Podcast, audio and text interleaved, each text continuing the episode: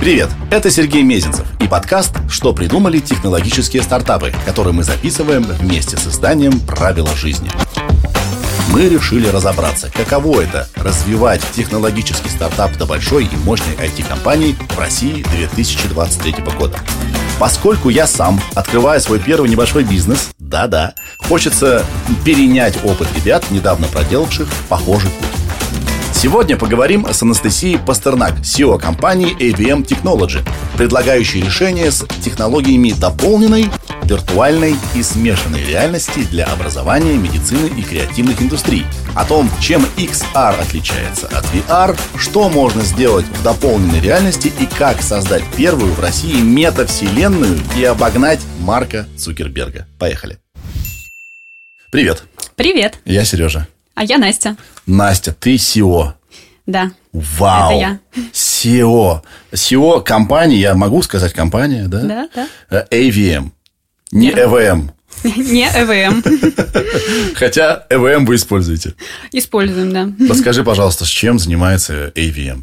Мы занимаемся, если так просто сказать, разработкой дополненной виртуальной реальности. Прям очень коротко, но Это ёмко. действительно просто, но... м, Слушай, так много всего происходит в виртуальной реальности. Это не дополненная реальность или это тоже...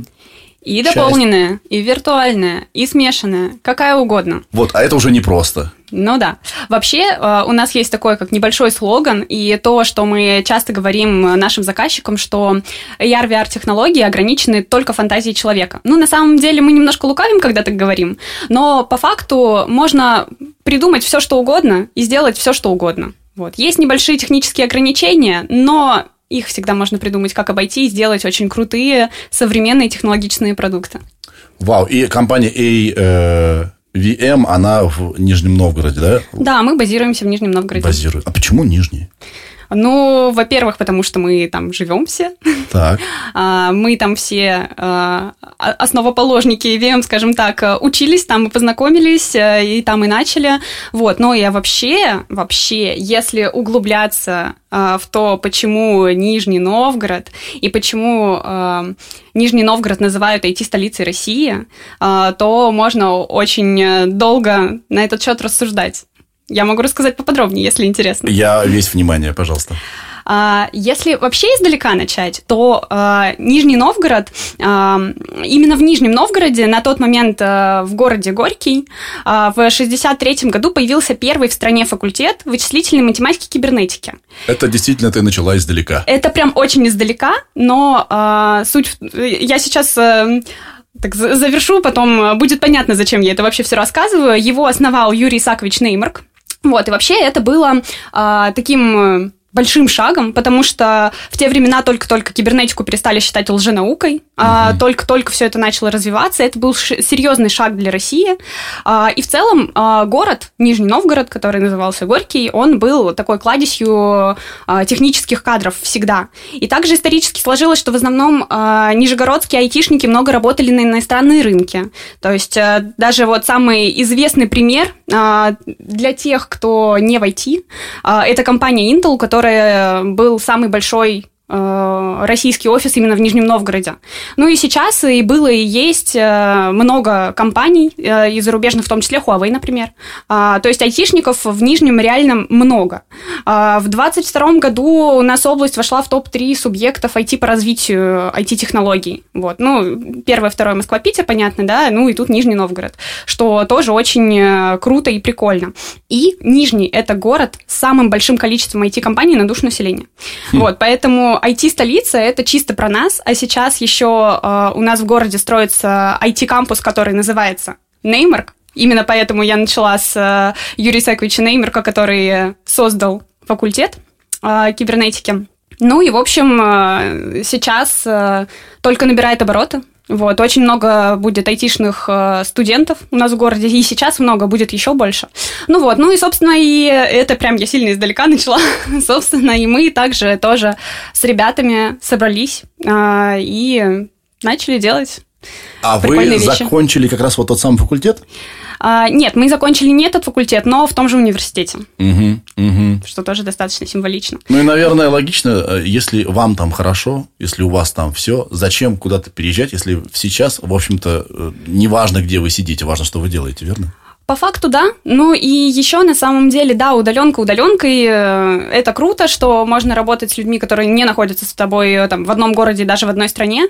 Но нам нравится, очень нравится то, что мы вместе в одном городе, потому что э, это очень упрощает тимбилдинги, совместные тусовки, совместные какие-то мероприятия. Там у нас есть корпоративный английский, мы приходим там все дружно в офис и на английском друг у друга спрашиваем про интересы и прочее. Это, это же круто. А, когда это все происходит лично. Да, соглашусь. Слушай, SEO, то есть на тебе все. А, я ты бы так не сказала. Ты, ты выглядишь такой э, жизнерадостный, лучезарный. Я думал, что SEO это такой уставший человек, у которого не по возрасту много седых волос, который от всего уже просто устал, у него уже просто вот мышцы, которые отвечают за реагирование на стресс, уже просто атрофировалась, и он такой, да, конечно, все будет хорошо. Но ты не похож на того SEO, который у меня в голове, ты прям вот бодрячком. Спасибо, это приятно слышать. Нет, ну, э, моменты бывают разные, но в основном я всегда такая. Э, и мне кажется, что э, это и есть залог успеха. У нас все ребята в команде такие. Мы все очень э, такие заряженные, энтузиасты. И мне кажется, что именно поэтому у нас что-то получается. А компания из скольки человек сейчас состоит? А, сейчас э, официально нас 10 человек, угу. то есть мы такие а, небольшие, но а, у нас очень много подключаемых ресурсов, то есть когда мы берем какой-то большой проект, у нас есть много партнеров, с которыми мы коллабимся, вместе делаем что-то большое и крутое. И я полагаю, что средний возраст вот, человека из AVM, он ну, сильно меньше 30. А, ну, не сильно. Вот скольки? Ну, там от 22 до 30, наверное, так. Но все равно до 30. Ну, да, до 30, но в целом как будто бы не было бы проблемы, если бы был кто-то постарше. Просто так сложилось. Э, и э, когда мы стартовали, мы учились все в один год, э, там, в параллельных группах или в одной там группе кто-то учился. И поэтому мы так и собрались. То есть наш костяк, он был там на одном курсе. Угу, угу. Слушай, если я не ошибаюсь, вы сделали первую в России метавселенную, Неймарк. Да. А, Зачем вам это нужно? И расскажи, пожалуйста, нам побольше про метавселенная. Видишь ли ты в этом какую-то перспективу? Или это был такой всплеск интереса, и он гаснет? А, нет, э, всплеск интереса вообще не гаснет. А, э, что такое вообще Неймарк? Это Неймарк «Цифровая вселенная» правильно называется этот проект. Это первая в России а, образовательная метавселенная, что важно. И ее заказчиком а, как раз выступила Нижегородская область, что интересно. А, и концепция в том, что она, в принципе, для студентов и для образования, но может объединять еще и градостроительство, бизнес, что еще? креативной индустрии. То есть это такого рода объединяющая платформа. Вот. Ну, то есть Почему вообще мы ее делали? Во-первых, виртуальная реальность, она очень давно зарекомендовала себя как эффективный инструмент для обучения школьников, студентов, э, кого угодно, э, сотрудников предприятий. А, почему? Это вовлечение, это геймификация, это отсутствие отвлекающих факторов. Можно сконцентрироваться хорошенько да, на том, что ты делаешь. А, получение не теоретического опыта, а такого непосредственного да, на практике. А, там, безопасность, то есть ты можешь там, учиться работать с каким-то сложным оборудованием, там, не знаю, в ядерный реактор залезть. И это все безопасно, тебе за это ничего не будет. Или на башенный экран залезть. Тебе тоже за это ничего не будет. Это круто. Вот. Ну и запоминаемость такого рода опыта, само собой. По сути, э, же, что такое метавселенная? Это какое-то виртуальное пространство, где пользователи друг с другом взаимодействуют, э, друг с другом с цифровыми объектами, да, через свои аватары.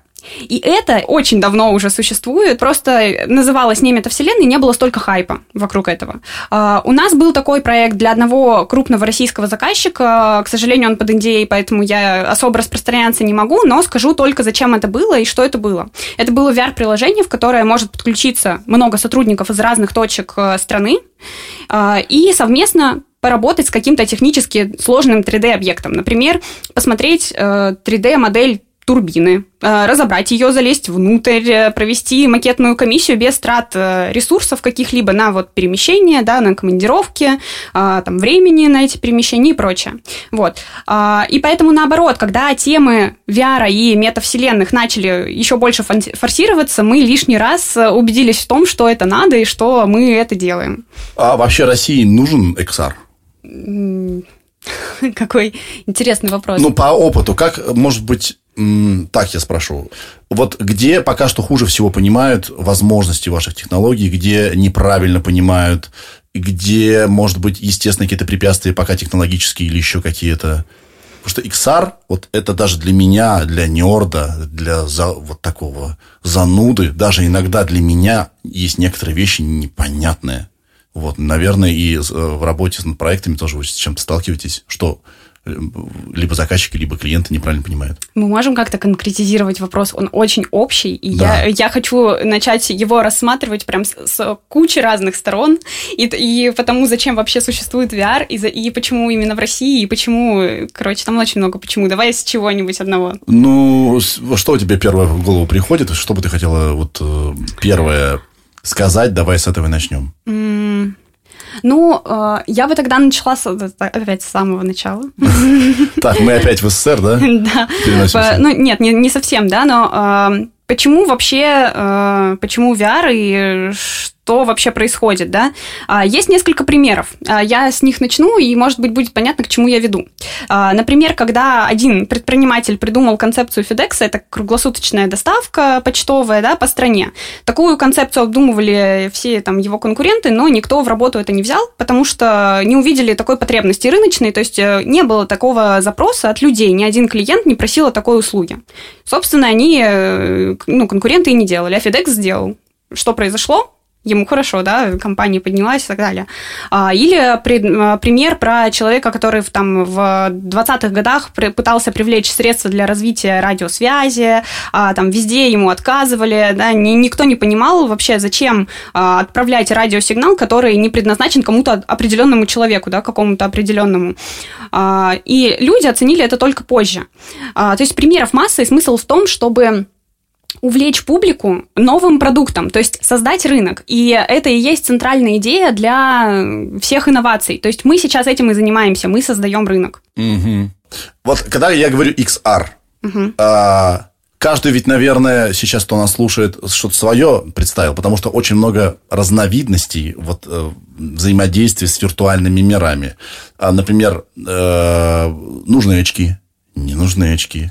Нужна какая-то прозрачная поверхность, на которой что-то проецируется, или нет, или нужен э, просто экран какого-то девайса, понимаешь, да?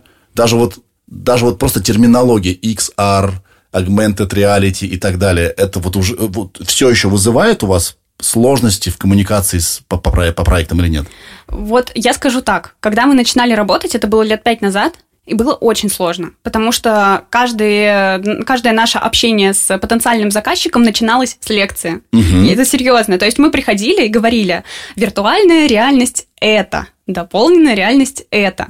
Сейчас все гораздо проще, а, потому что все уже успели это попробовать, а, уже а, прокатилась эта волна хайпа, все уже поняли, что это, уже поняли, для чего это. Больше скажу, уже очень много где это внедрено, в том числе там, да, даже в школах уже есть VR-шлема, и это уже используется в каких-то практических целях, то есть не только в гейм-индустрии.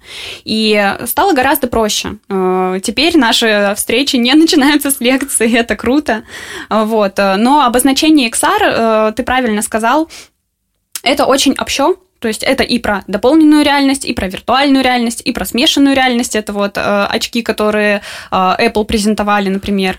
То есть э, это XR, Ой, это я, все наверное, вместе. смею предположить, что весь ваш офис ликовал, когда большая компания, такая как Apple, признает наконец-то вот этот тренд, да? Да, мы тоже очень обрадовались, потому что это круто, э, это популяризирует. Мы и сами своего рода такие популяризаторы, но мы маленькие. То есть что мы можем делать? Мы ездим по стране с лекциями, акциями, мы э, там ходим вот на, на подкасты, на мероприятия, ездим на выставки, но это все настолько мало, а тут э, люди, большие компании э, на весь мир заявляют о том, что вот есть такие технологии, и они крутые. Ну, конечно, это супер, потому что узнают об этом все, и, соответственно, спрос на наши услуги, он тоже повышается. А как долго вы существуете? Пять лет. Пять лет. И э, вот я пытаюсь просто представить срок разработки какого-то среднего проекта. Сколько примерно занимает? Да, вполне можно за несколько недель собрать что-то крутое. Серьезно? Да, но если э, проект большой, там, например, какая-то обучающая платформа, э, там, с кучей VR-тренажеров, то это уже от нескольких месяцев, и там может э, год-два длиться проект спокойно. Но э, мы в основном всегда используем такую поэтапную разработку, то есть мы сделали кусочек, отдали э, на тестирование, они уже пользуются, говорят нам, что доработать, что доделать, так как все равно это э, такая история всегда несколько исследовательская, да, потому что у каждого заказчика у них своя проблема, которую мы приходим к ним решать. И э, они могут эти проблемы их по-разному решаться. Поэтому всегда это такая поэтапная работа. Но начиная от нескольких недель можно уже прям в путь э, делать что-то крутое. Мне почему-то казалось, что это всегда там, ну, полгода закладывайте, если вы хотите, чтобы мы сделали как симулятор чего-либо. Кстати, а сколько примерно вы сделали уже проектов за это время, за пять лет? А, около 50. 50, вау, очень много. И э, так вот на скидочку можешь, или у тебя, может быть, есть точные цифры, сказать, сколько из них обучающие, сколько из них э, развлекающие, то есть куда, куда, куда качается тренд вот этот вот, куда все естественным образом приходит в XR? Я бы сказала, что двигателем индустрии нашей все равно до сих пор э, остается игровая индустрия. Э, это факт. Но конкретно мы не занимаемся геймдевом. Мы именно за практическое применение технологий, и поэтому мы разрабатываем для образовательных целей, для промышленности, для медицины, для маркетинга, для креативных индустрий. То есть, чтобы люди этим пользовались не только в развлекательных целях, но и в полезных. Приятно делать что-то полезное, скажи. Да, это очень круто.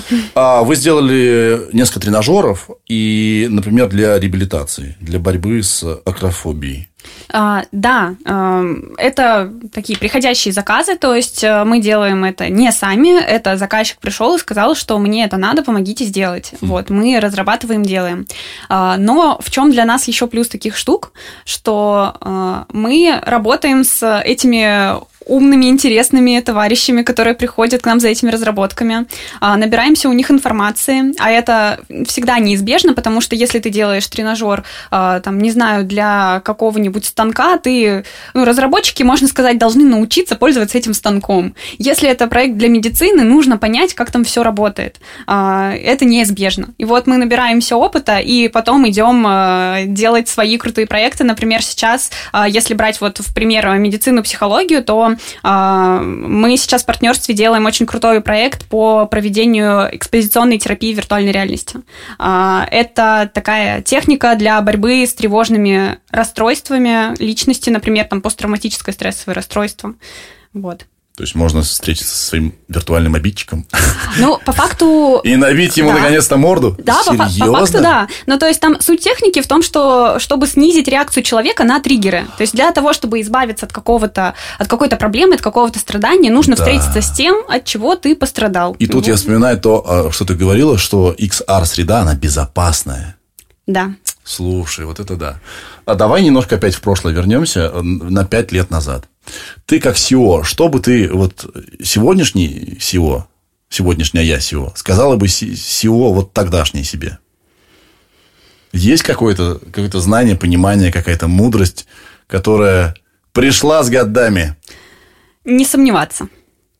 Наверное, вот, вот так вот кратко и емко я бы сказала, потому что а, тогда, когда мы с ребятами начинали, а, то есть вот нас сейчас вот четыре человека, с которыми мы вот начали и сейчас продолжаем работать, двое из них а, такие технари, разработчики, и двое из них а, про бизнес, а, включая меня. И а, когда мы начинали, это вообще была очень такая тяжелая, можно сказать, история. То есть мы а, сами-то толком не знали еще о технологиях.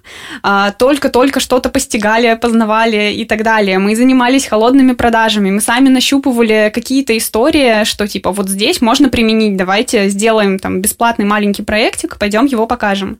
И вот мы, вот один из первых таких проектов был для нижегородского застройщика. И мы вот ходили оббивали пороги нижегородских застройщиков, потому что нащупали, что вот в недвижимости это можно применять. И там, на удивление, у нас получилось. А, мы удивлялись, но гордились. вот, в общем, это было здорово, но постоянно было все равно сомнение, а точно это кому-то надо? Потому что, ну, пять лет назад это еще была не такая популярная история, и э, было сложнее найти информацию об этом, было гораздо меньше всяких открытых лекториев, мероприятий, конференций. А, предприятия еще не так активно все внедряли. То есть тоже побаивались. Не было вот этого хайпа вокруг метавселенных. И постоянно были сомнения. То есть, ну, э, честно, откровенно говоря, там несколько лет первых мы работали почти бесплатно, просто за энтузиазм. Мы вот несколько лет жили на вот этом вот внутреннем драйве, что смотрите, мы делаем крутые штуки, давайте, давайте, применяйте. Угу. Ну, и это тоже урок, наверное, что если ты не любишь, да, что делаешь... Знаешь, есть такие предприниматели, я им завидую в каком-то смысле. А может, и не надо им завидовать. Им все равно, чем заниматься. Ну, на них, конечно, стоит экономика часто. Окей, мы продаем бетон, супер, все, туда 5 тонн, сюда вот так. Что? Дальше шины для автомобилей. Есть, я в игре. Я не так создан. Мне кажется, как можно не любить то, что, чем ты занимаешься, не вкладываться, не быть готовым даже без денег некоторое время, видя перспективу побыть, да? Ну, это правда. Но мне сложно с этой точки зрения судить, потому что я изначально была очень заряжена этой темой, э, и моя команда тоже. А, и именно поэтому у нас что-то и получилось, потому что мы все такие энтузиасты, которые давайте. И прям никто не ушел за пять лет, никого не переманили. Вот мне это интересно. Как удержать? Вот есть люди, которые, ну, фактически там могут стать, ну, очень важным компонентом компании, тем более, если она пока такая маленькая еще, да? Как, вот, как, как вы удерживаете ребят? Ну, на самом деле у нас был один момент. Uh-huh. Мы это начинали не в четвером, а в пятером. И один э, из ребят, э, как раз разработчиков, он э, просто сказал, что ну, это не для меня. Там он как раз начинал создавать семью и так далее. То есть у него не было желания, возможности бесплатно заниматься этим. И совмещать достаточно сложно на самом деле. Поэтому он пошел в найм. И в целом вроде бы у него все прекрасно, все хорошо, поэтому поэтому вот. А все остальные остались. Это да. А вообще как э, с кадрами в этой э, XR-движухе? А их меньше все, потому что, ну, как бы конкуренты не дремлят, или наоборот, их все больше, потому что есть разные курсы, которые готовят их ребят. Что происходит вот на рынке? Сейчас несколько попроще стало. Э, наверное, из-за волны хайпа потому что люди начали понимать, что рынку это надо, значит, надо учиться. А, ранее было очень сложно. А, что мы делали? Мы брали нулевых ребят, и э, они учились у нас просто на живых проектах, можно сказать. Вот так это и работает, и в целом и сейчас плюс-минус это так работает, э, потому что найти человека на большом опыте очень сложно. Э, есть много джунов, много начинашек, которые говорят, я сейчас всему научусь, но э, иногда это уже становится неприемлемо, потому что нужны ресурсы, чтобы обучать тоже этих людей. Прежде всего временные. Э, прежде всего всего временные, да. То есть, если, допустим, э, мы взяли в работу какой-то проект, мы не можем ждать, пока человек научится что-то делать и сделает нам этот проект. Вот. Но э, в последнее время все равно попроще, можно так сказать, наверное.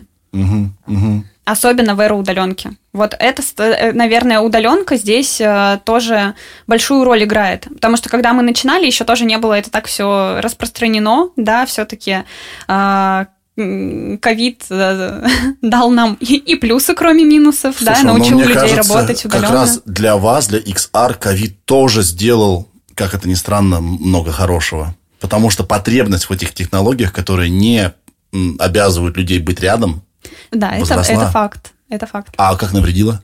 Навредило, наверное, э, вот именно в сам период э, ковида э, таким общим рыночным стрессом. Все компании такие закрылись сами в себе и сказали, что пока ситуация непонятная, никаких инноваций. То есть это проблема, что чуть что случается, происходит на рынке внутреннем, внешнем и так далее, компании закрываются от инноваций. Угу. А, а вы целиком и полностью про них. Да, мы целиком и полностью про них. Э, сейчас уже всем стало попроще, потому что все уже понимают, какую эффективность это может привнести. Но когда только-только это все начинало входить в обиход, э, компаниям было очень сложно, и они говорили, что так, давайте мы сейчас э, все ресурсы потратим на то, чтобы там у нас все жило, а все новое мы чуть попозже. Да, конечно, эффективность, мы это все поняли, но а вдруг нет? Угу. То есть все равно страшно. Хорошо, а если посмотреть через пять лет вперед, у тебя есть какая-то мечта или вообще, может быть, без э, какой-то цифры? Во что бы ты хотела вырастить AVM, чтобы это что стало? Есть какая-то мечта, видение, или это вот такое путешествие, где ты никогда не знаешь, что будет за поворотом, и это удивляет постоянно? Э, вообще, э, я, наверное, так могу немножко подкровенничать. Этот вопрос, он меня преследует. То есть э, везде из каждого утюга все говорят о том, что нужно ставить цели, стратегию и так далее. Да и, ну, это реально же так. В бизнесе это так. То есть если ты не поставил себе цель, если у тебя нет стратегии, непонятно, куда ты придешь. И этот вопрос, он преследует меня и мою команду. Мы постоянно думаем, а туда или не туда, а как. Но пока что все получается так, как э, должно быть. Мы очень рады тому, как мы растем. И это знак того, что мы делаем все правильно. А, и мы пытаемся сразу в несколько направлений бить, чтобы, если что, быть на коне в любом, при любом раскладе. Меня эта тема тоже преследует, я поэтому и спрашиваю, что вот вроде как по всем понятиям бизнеса и жизни неплохо бы понимать, куда ты идешь и к чему ты движешься. Это очень сложно бывает сделать. Сформулировать это бывает ну, фактически невозможным, а если ты это и сделаешь, ты сомневаешься вообще, а откуда я знаю, что именно туда, ну и так далее. Слушай, я тут решил тоже бизнес, а, а, компанию начать. IT? Нет. Да, тут в, в этом смысле ты вряд ли как бы можешь мне быть полезно, но может какие-то общие советы. Вот я решил что-то производить, да, сделать что-то полезное для людей. А, ты уже была на вот месте начинающего, ты сейчас уже такой матерый, да, SEO. Скажи мне, пожалуйста, вот чего не делать? Вот не сомневаться, это классный э, совет. Может, еще что-то есть? Но если с высоты собственного опыта, то, наверное, побольше консультироваться с теми, кто уже что-то сделал именно в каких-то конкретных вопросах. Mm. Например, э, вопрос там какие-то юридические вопросы или бухгалтерия. Мы прям все сами делали. И по этой причине какие-то шишки мы набивали. Несерьезные, слава богу, ничего там страшного не было. Там мы не потеряли там кучу денег, э, нас э, не, не забанили нигде, но э, все равно это могло бы быть быстрее, если бы мы э, там где-то заплатили лишнюю денежку юристу, и он нам сказал, как сделать правильно. Вот. А когда ты прям стартап-стартап с нулем в кармане, э, сложно лишнюю денежку куда-то потратить потому что ты и так работаешь бесплатно. Угу, угу. Понял, хорошо, да. А советы по удержанию э, вот, людей рядом, как работать с теми, с кем ты начинаешь, с этими энтузиастами, как их не потерять, как в сложное время, когда нет денег, продолжать идти куда-то, держать голову вверх. Вот есть какие-то советы? Или это все интуитивно? Я бы сказала, что это все интуитивно и, и зависит чисто от настроения внутри команды угу. и изначально от тех людей, которые собрались. Потому что если вас объединяет одна цель, у вас одна мотивация, и вы все это чувствуете, то никто никуда не уйдет. Угу. Вот. Ну, только если там что-то страшное не произойдет, да. А, никто никуда не уйдет, если он хочет тоже, того же самого, что и ты, если вы э, вместе, взявшись за руки, идете и э, фигачите. Я соглашусь. Ценности компании не э, пустой звук. Мне не нравится, когда они придумываются из воздуха, знаешь, вот нам нужны ценности, наверное, какие-то. Это я, в это я не верю. А когда они изначально э, объединяют людей, да, еще до любой компании, до любых бумаг, а уже как бы есть некое сообщество людей, которые что-то хотят сделать, это классно. Твой любимый проект за все это время? Есть такой или нет? Ваш? Блин, наверное, нельзя сказать, что у меня все проекты любимые, да? Ну, может быть, знаешь, какой-то недооцененный тебе, ну, ну ты в нем увидела что-то, что не все увидели, вот, вот, может быть, так. Ты знаешь, э, наверное, нет недооцененных проектов э, в голову мне не приходит, потому что они все по-своему крутые и э, там, классно работают и прочее. Ну, конечно, сам себя не похвалишь, да? вот. Но, наверное, один из любимых это как раз вот Неймарк цифровая вселенная, просто потому что там очень много всего. То есть это проект, он, можно сказать, объединяет все то, что мы делали до этого, что мы делали раньше. То есть мы взяли с командой все свои навыки и знания, и в этот один большой проект их все положили. И там э, много э, локаций интересных, э, там много смыслов в этом проекте, и там можно его просто бесконечно развивать и масштабировать, и еще его много кто поддерживает, и много кому он интересен, и, наверное, поэтому я могу сказать, что это любимый проект. А он сейчас в общем доступе, там можно зайти, зарегистрироваться? Погулять? Нет, он сейчас не в общем доступе, он сейчас в разработке. Угу. Вот, сейчас вот идет второй этап разработки. А, будем надеяться, что в этом или в следующем году там уже будут первые пользователи.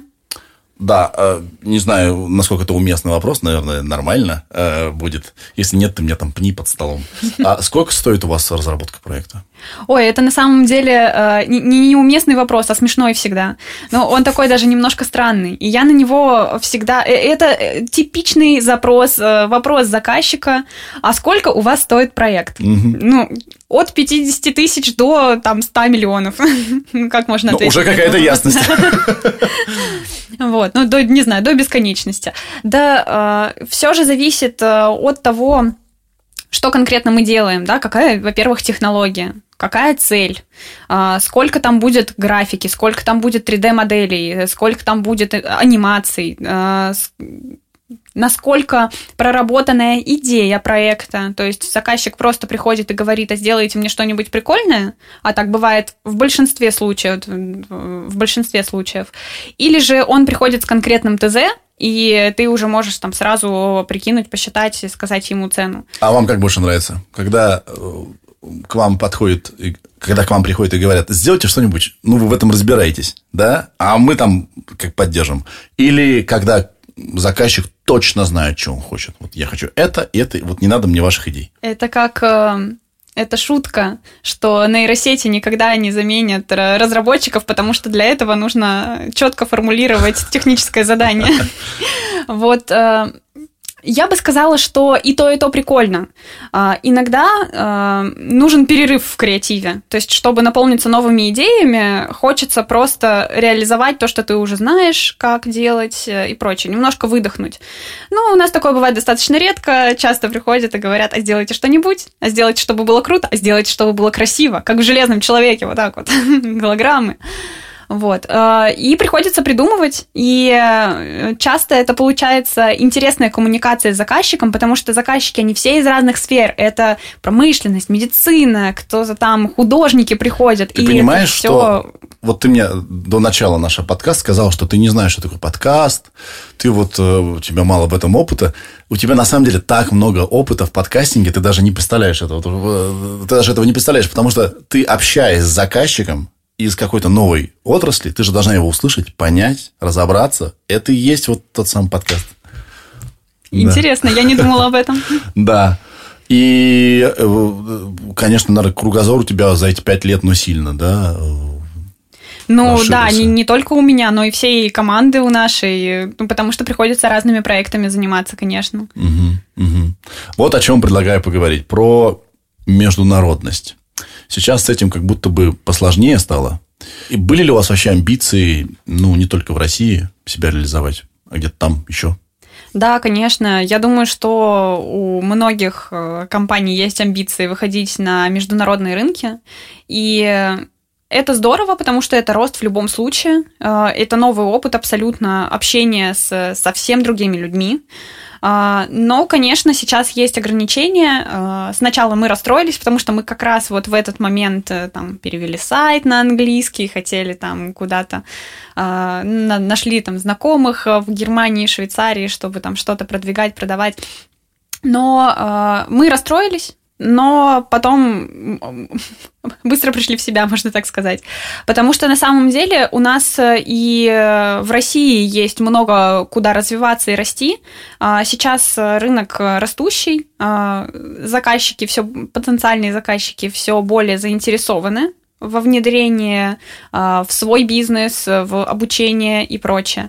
Да что там говорить, даже государство заинтересовано в том, чтобы внедрять эти технологии, да, пример тому Неймарк цифровая вселенная. То есть это государственный проект, а, и он будет там частью IT-инфраструктуры, IT-кампуса, а, который строится. Это вообще очень здорово. Или, допустим, у нас есть проект для Великого Новгорода, этот проект для туристов, и он туристам в дополненной реальности показывает, как раньше выглядели здания Уа, исторические. Круто. Или, допустим, э, турист приезжает в какую-то деревню, э, ну что он там видит? Ну, домики. А, но он может открыть мобильное приложение, его там встретит а, старославянский дед и расскажет ему, как ему сварить щи, как ему сделать себе рубаху и так далее. Это все в формате квеста в дополненной реальности просто с телефона. Супер. И это тоже государственный проект по, по факту. То есть, э, ну, заказчик заказчик это Новгородская область. То есть эм, поддерживают э, современные технологии у нас сейчас очень активно. Э, у нас есть э, два гранта от Фонда содействия инновациям на два проекта очень крутых. Вот. И Поэтому и на самом деле и у нас есть куда, но зарубежный опыт у нас тоже небольшой был. Мы тут недавно ездили в командировку в Индию, угу. на выставку и пытались законнектиться с местными так скажем, VR-компаниями, с э, компаниями, которые технологии продвигают и продают. Если честно, это очень сложно, потому что у них другой менталитет, у них совершенно другой подход к работе. И если мы привыкли быть всегда на суете, мы привыкли, что у нас все быстро, то есть нам только запрос прислали, мы там уже им э, коммерческое предложение составили через пару часов, там, ну и мы вообще, мы даже среди своих конкурентов очень оперативные и быстрые. А тут люди, которые вообще не привыкли никуда торопиться, им вообще, ну, им не все равно, но они такие, через две недели, может быть, созвонимся, в крайнем случае нет. И это тяжело. То угу. есть э, мы ездили вот весной, еще пока ничего не произошло там. Вот. А за это время, за эти эм, там полгода а, уже у нас много всего произошло там в России. И э, когда ты видишь этот контраст, ты думаешь, что, наверное, все-таки стоит пока ориентироваться на тот рынок, где прет, скажем так. Ну да, но и скорости увеличились, конечно. Я не думаю, что это вообще хорошо, когда ну ты слишком медленный. Я придумал вам проект. Ну-ка. Виртуальное дегустирование индийской еды. безопасно полностью. К сожалению, непонятный вкус какой, но вот можно погулять по ресторанам. Вкус всегда острый. Все очень острое. Просто да. бере, вы как бы дома, находясь, что-то острое кладете к себе на язык и гуляете по виртуальным ресторанам Индии, и отравления не будет. Давай, раз уж мы сейчас в Индии с тобой, давай пофилософствуем. Как ты думаешь, а, есть ли какая-то сфера жизни, которая пока не может быть реализована в XR, и есть ли чем-то, чем метавселенная лучше реальности? А, давай так. Э, что лучше, встретиться просто с кем-то в кафе или встретиться с кем-то в зуме? Если он далеко, этот человек, то виртуальная встреча лучше, чем никакая. Это факт. А еще э, есть разница в целях. Да? Если ты идешь э, гулять э, с друзьями, то, конечно, лучше собраться в кафе или где-то. А если у тебя рабочая встреча, и ты ограничен по времени, то, естественно, лучше встретиться там в зуме или в виртуальной реальности, это где угодно, да. То есть, по факту, это просто инструмент, который помогает сделать нашу жизнь лучше. И поэтому здесь э, вопрос, а чем, чем лучше метавселенная, чем реальная жизнь, он как будто бы неуместен. И про сферы жизни, там, что, что нельзя перенести, что можно, да тоже. Э, эти технологии даны нам как дополнение, да, дополненная реальность, они даны как, нам, как дополнение к нашей реальной жизни, и они придуманы, чтобы сделать нашу жизнь комфортней, чтобы какие-то наши потребности закрыть. Ничего не заменит реальное общение, никакой эффект присутствия, как ни крути, да, тут не поможет, если ты просто хочешь там друга обнять, там руку ему пожать. А, хотя есть костюмы, которые тоже это все позволяют, но тем не менее, все равно это не то, да, а, гораздо лучше встретиться. Но зато XR-технологии сильно помогут в работе или в учебе, да, чтобы какие-то а, процессы автоматизировать, сделать их эффективнее. Вот так. Блестяще. Давай про будущее чуть-чуть. Э, понятное дело, что никто ничего не гарантирует, никто толком ничего не знает, что будет завтра даже. Но ты все-таки в этой теме, ты в теме XR. Э, куда, куда все качается? Какие есть тренды? Какие новые проекты, как ты думаешь, будут вот доминировать в будущем, не знаю, в ближайший год, два, три? Ну, я думаю, что все будет идти к популяризации и распространению, так как это идет сейчас. А, во-первых, а, удешевляется оборудование, а, с помощью которого можно, собственно, взаимодействовать с технологиями, да, например, тот же самый VR-шлем сейчас уже можно купить гораздо дешевле, чем это можно было сделать лет пять назад. И это определенно плюс, потому что теперь его может себе позволить, ну, не любой человек, но уже гораздо большее количество людей. Это первый момент. Соответственно, люди будут больше знать, будут больше использовать. А, не только для игр, да, и для развлечений, фильмов, э, но и в работе тоже, так как уже будет сформирован э, паттерн какой-то взаимодействия с э, вот этим новым оборудованием, с новыми технологиями. А, какие проекты? Да все те же, что и есть и сейчас. А, по факту а, есть же какие-то потребности, которые люди закрывают э, теми или иными да, технологиями. И вот здесь вот, например, да, обучение. Просто мне кажется, что намного больше эти технологии войдут в обучение, так как они наибольшую эффективность там показывают. Вот, там та же медицина и прочее. Угу. Меня очень поразил опыт взаимодействие с Oculus, который совсем простой, бытовой, который я сыну подарил. Угу. Я думал, там совсем ну, игрушка. Там на очень серьезном уровне все реализовано. И так это бытовой это, прибор. Я обалдел. Это бытовой прибор, но именно его мы в основном мы используем. Это же есть э, мета, это же та же компания. И э, именно эти шлемы мы в основном используем в своей работе, потому что они простые, удобные, Угу. Вот. А как тебе э, вот эта новая фишка Apple, когда они э, вообще отказались от джойстиков? Это так круто, когда ты вот этим странным движением управляешь как иголочку Хотелось маленькую бы, держишь. Хотелось бы посмотреть, как это работает на самом деле, потому что а, такое уже делали Microsoft, Microsoft HoloLens, а, тоже очки смешанной реальности. А, у них вот там и первая, и вторая версия, сейчас, по-моему, они их уже не разрабатывают. А, и там тоже можно управлять жестами но э, не всегда это работает корректно, да, можно там что-то промахнуться, не всегда камеры захватывают эти движения, то есть, ну, это не всегда может быть удобно, и вот очень интересно, как это сделают Apple. Я тоже очень жду, хочу пощупать. Пугает цена. Ты говорил про доступность, но это вот точно не к Apple. Ну, да, ну, надо сказать, продукты Apple всегда пугают своей ценой всех, но, тем не менее, люди их покупают. Да. Да, и это может либо действительно очень сильно ускорить рынок, да, VR, XR и так далее. А может быть, просто для галочки проект был сделан. Типа, смотрите, мы не стоим на месте, мы Apple что-то делаем, это только время покажет. Это факт. Но вот это вот управление взглядом, это просто какая-то вуду магия. Я не понимаю, как это сделано. Это просто жутко. Вау. Посмотрим, посмотрим. А я рад был встретиться с тобой не виртуально, а за одним столом. Тут у нас в студии. А, еще раз, когда мне скажут, что придет SEO компании, которая занимается XR, я вот, вот кого угодно представлял, только не тебя. Ты энергичная, веселая, свежая. Пусть так и будет дальше. Большое спасибо. Пока. Пока.